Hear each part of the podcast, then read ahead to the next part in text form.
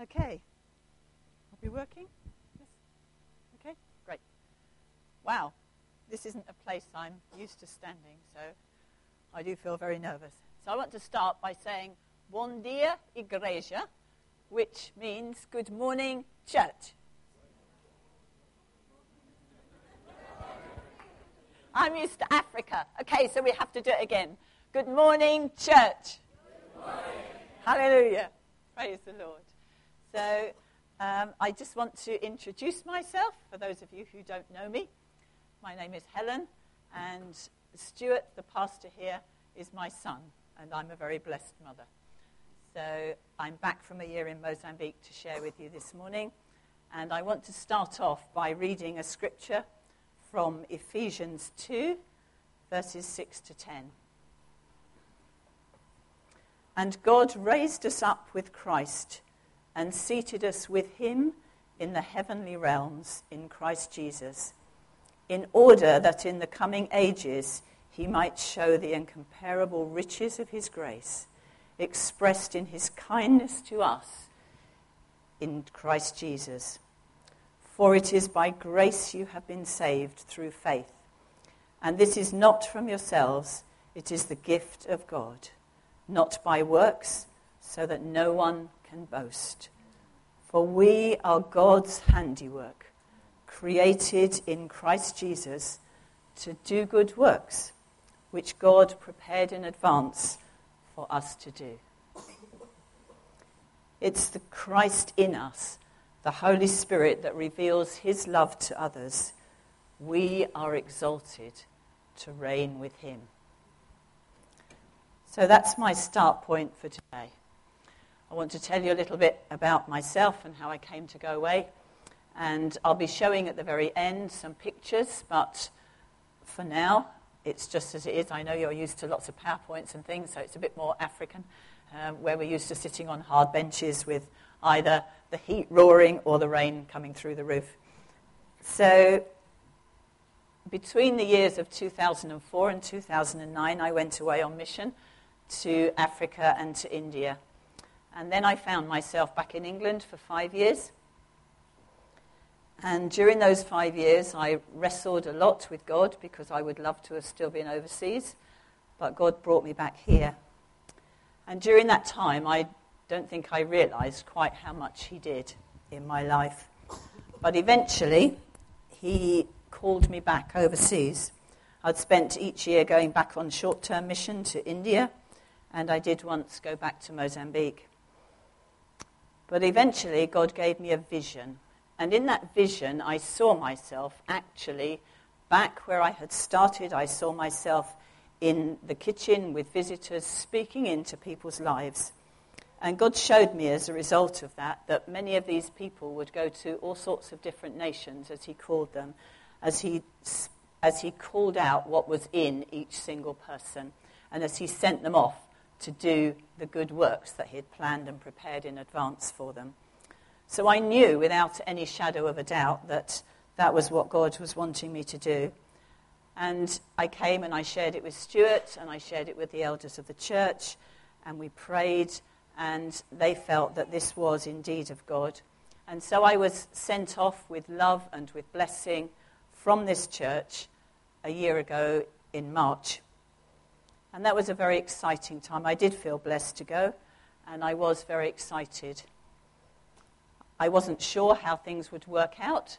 I'd given up, I'd, I'd left a, I'd given notice on a rented home, and I'd given away all my possessions, except for some boxes of personal effects and a few clothes, which I was able to store, thank you, Graham, um, at somebody's house.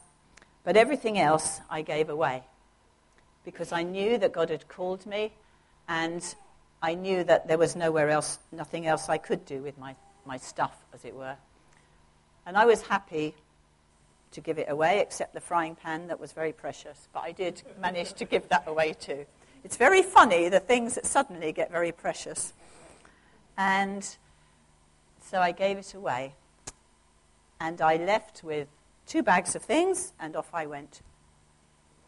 I was a bit concerned about the financial situation because, unlike the first time I'd gone, I realised that actually the finances didn't really add up on a monthly basis. I wasn't sure, but I could see that it didn't really work out. But I trusted that God knew these things and that He would surely work it out and to provide for me in every way. And I can say that during this year, God has been utterly, utterly faithful. And many of you have been a great blessing in that way to me. I had to make an application to the ministry that I was going to work with. I work with an organization called Iris Ministries, which is headed up by a couple called Heidi and Rolland Baker. And they've been working in Mozambique for 20 years now, and they've been bringing in children off the streets They've been rescuing children, that was their primary concern, and they've been teaching and training pastors and planting churches. I think they would say probably the total is about 10,000 churches over the whole total of Mozambique now. They live up in the north of Mozambique at this current time, and I live down in the south.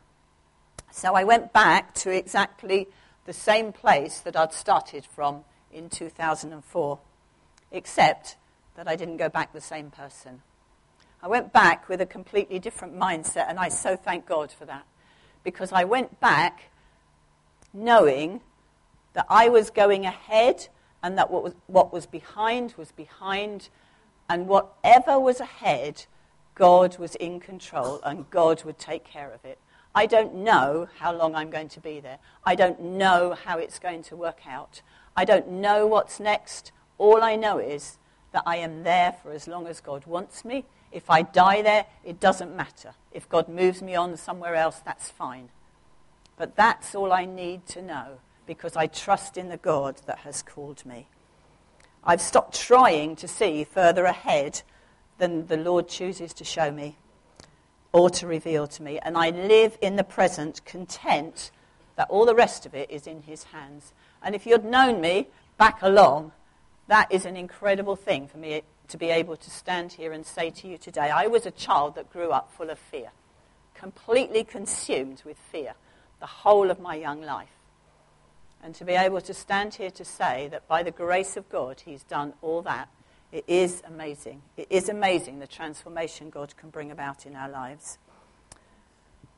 So, so the base that I work at is one of the original bases that Heidi and Rolland founded.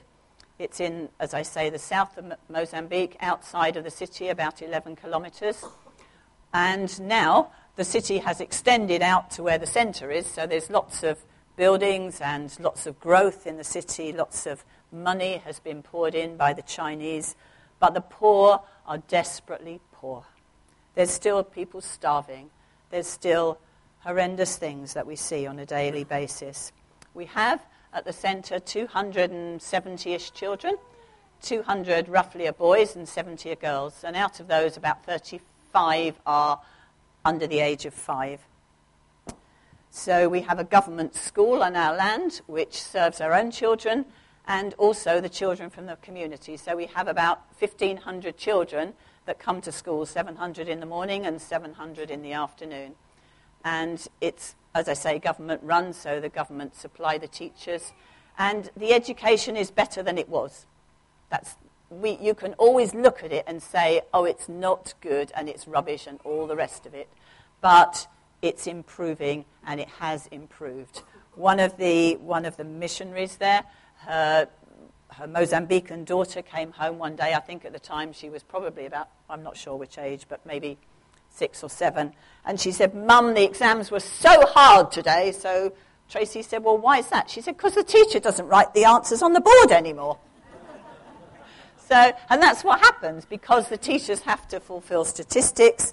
There is so much corruption, and that's the way it goes, and that's what we work with. We work with corrupt government, we work with corrupt police, but we, that's, the, that's the culture that we live in, and that's what we do, but we pray and we trust God in it.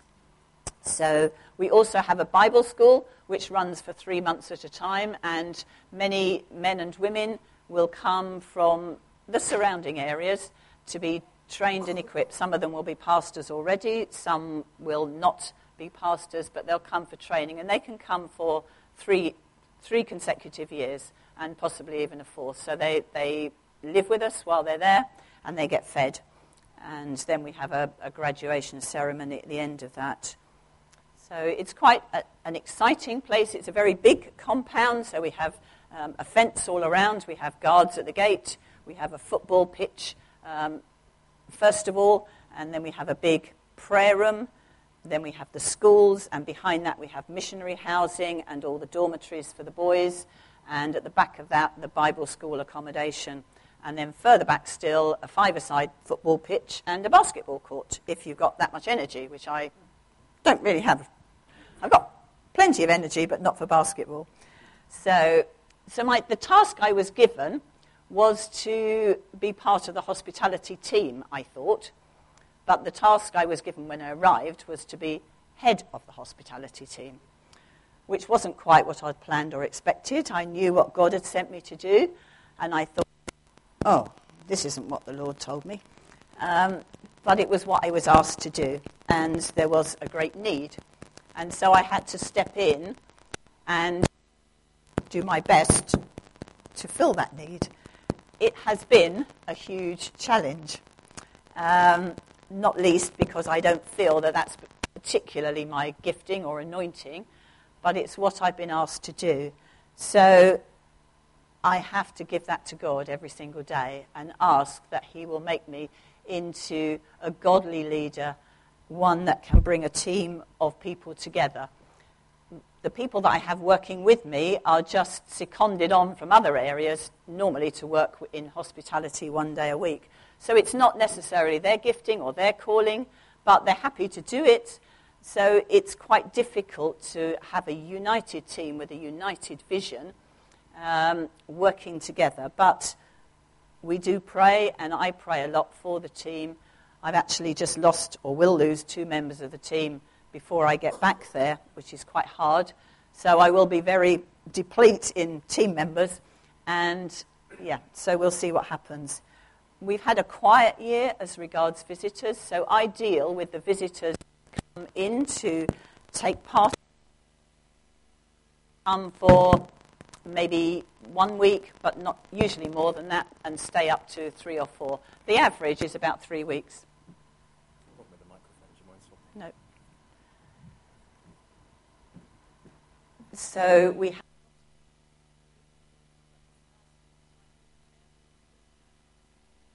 and it has.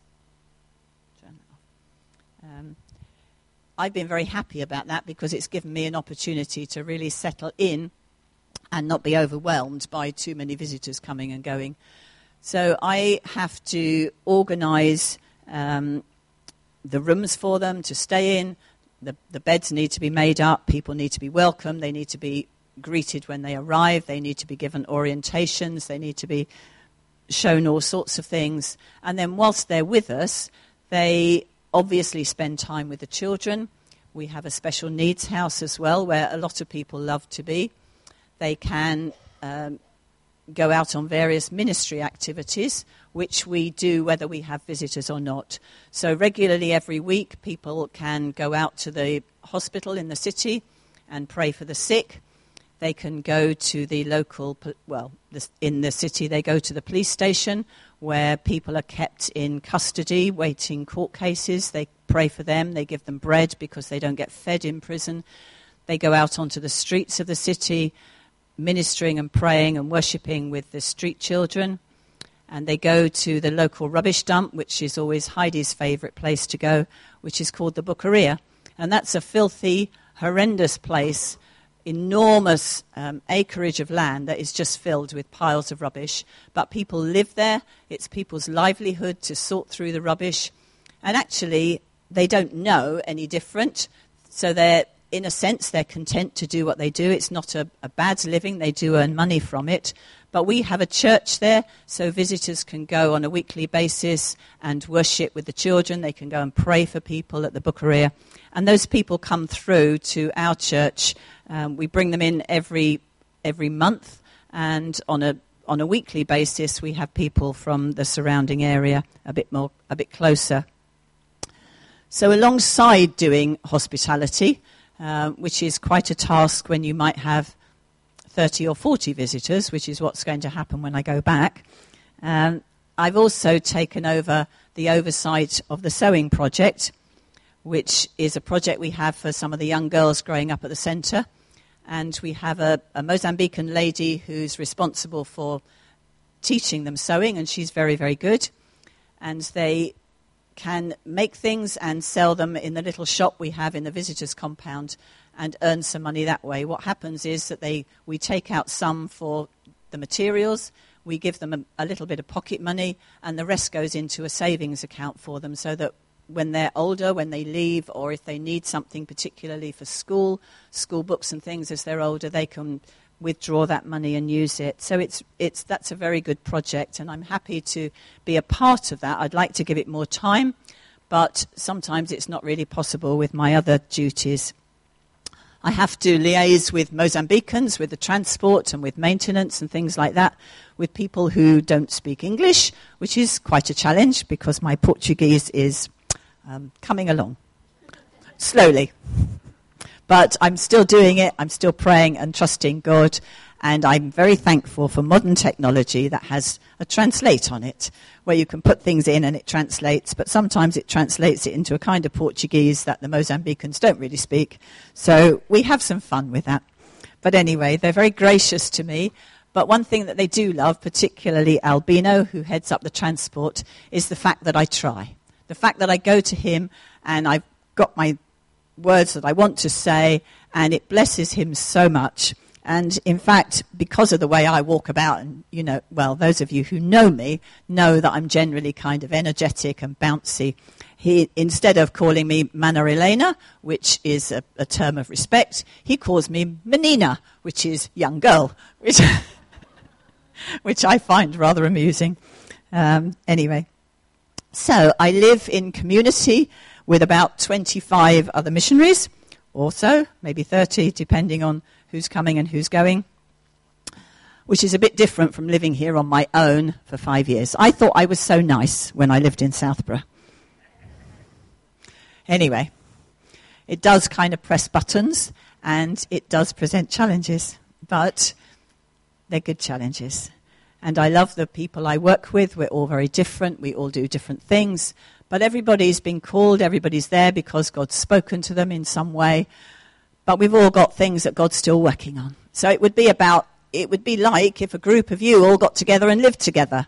You can be nice to each other in church on Sunday morning, but would it be different if you had to try and live together? Well, that's what I'm doing. I share accommodation, although my roommate has actually just gone back to Canada and she won't be returning, I don't think but I share a unit which has two single bedrooms, um, shared lounge, shared bathroom, and then two of those units share a kitchen. So I share a kitchen with four people. Um, but I have my own little bedroom, which is really great, except when it's about 100 degrees Fahrenheit in there, which it has been most of the time before I came back to England. So it's a little bit warm in there. But I'm blessed. I've got my bits and pieces around me. I do have a fan.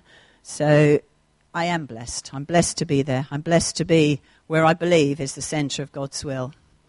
So, looking back, it's been a year of joy. That's the first thing it's been, in spite of all the rest. It's been a year of joy.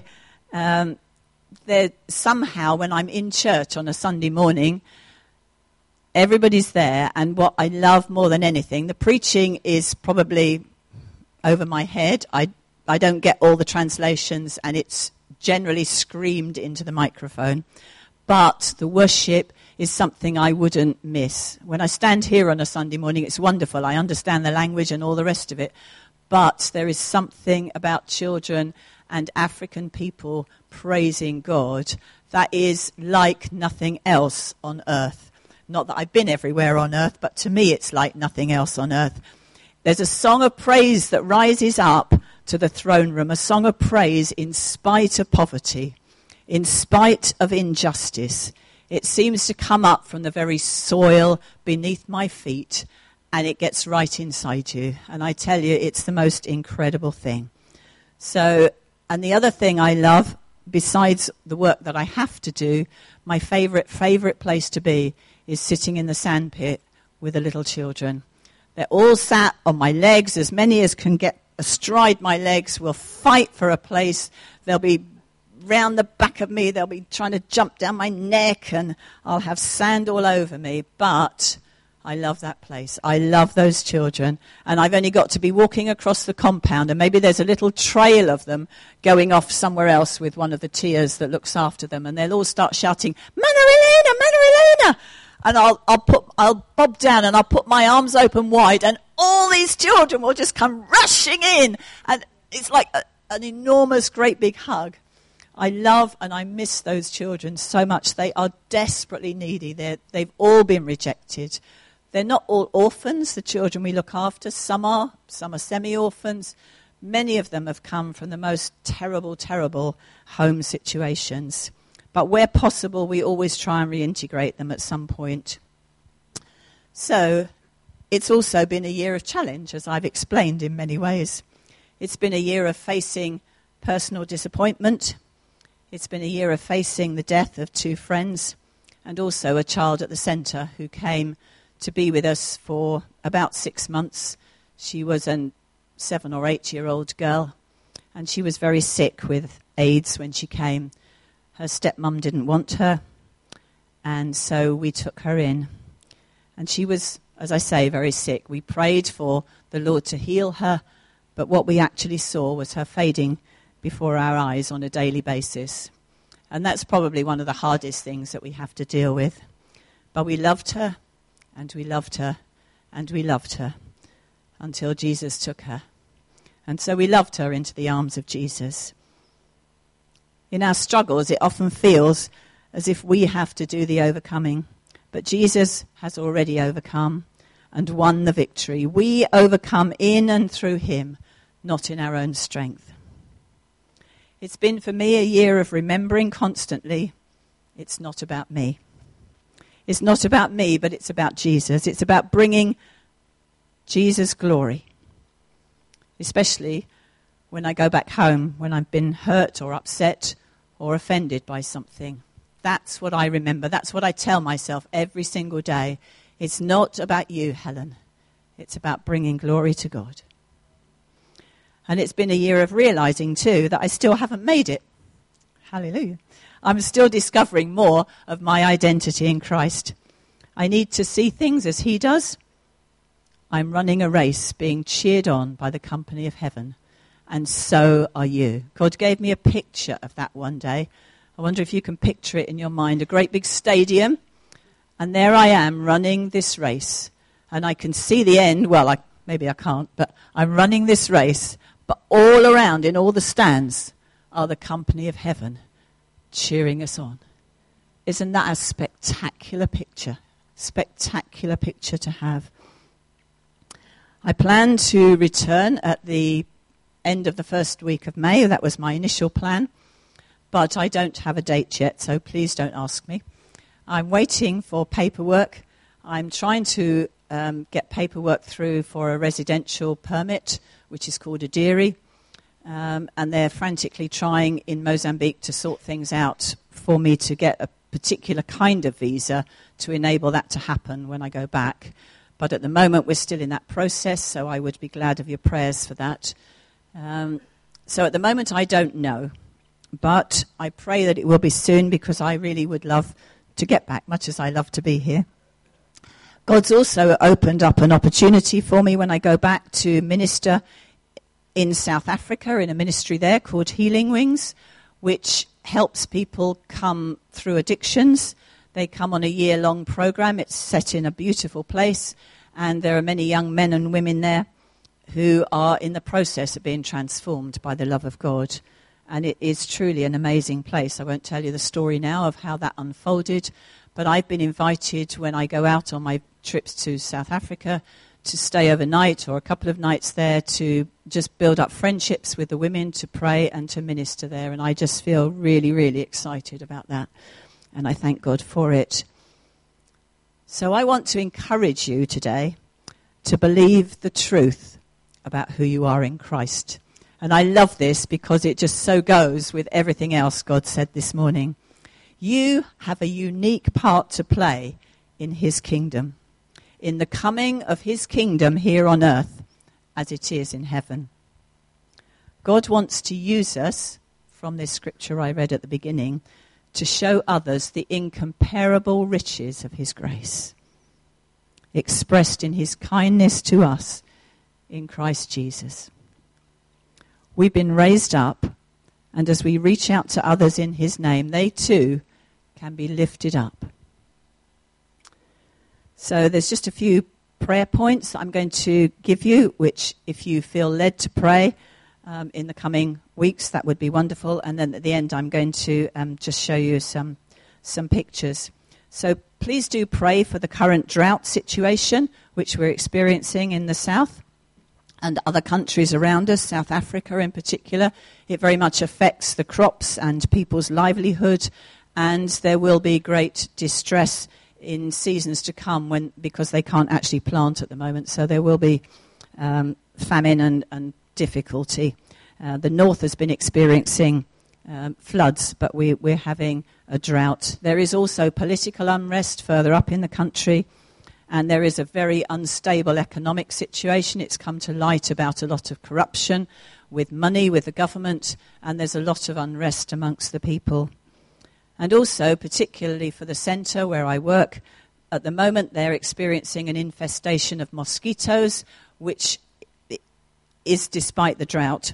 So the children are very distressed about this, so I would be very glad of your prayers. So I'm just going to run through um, lots of photographs. It starts off with Heidi Baker, the head of the ministry, when she came to celebrate 20 years of Iris Ministries and God's faithfulness. You'll see many, many photographs of the children. And at the end, there's photographs of young men and women who've grown up at the centre and are giving testimonies.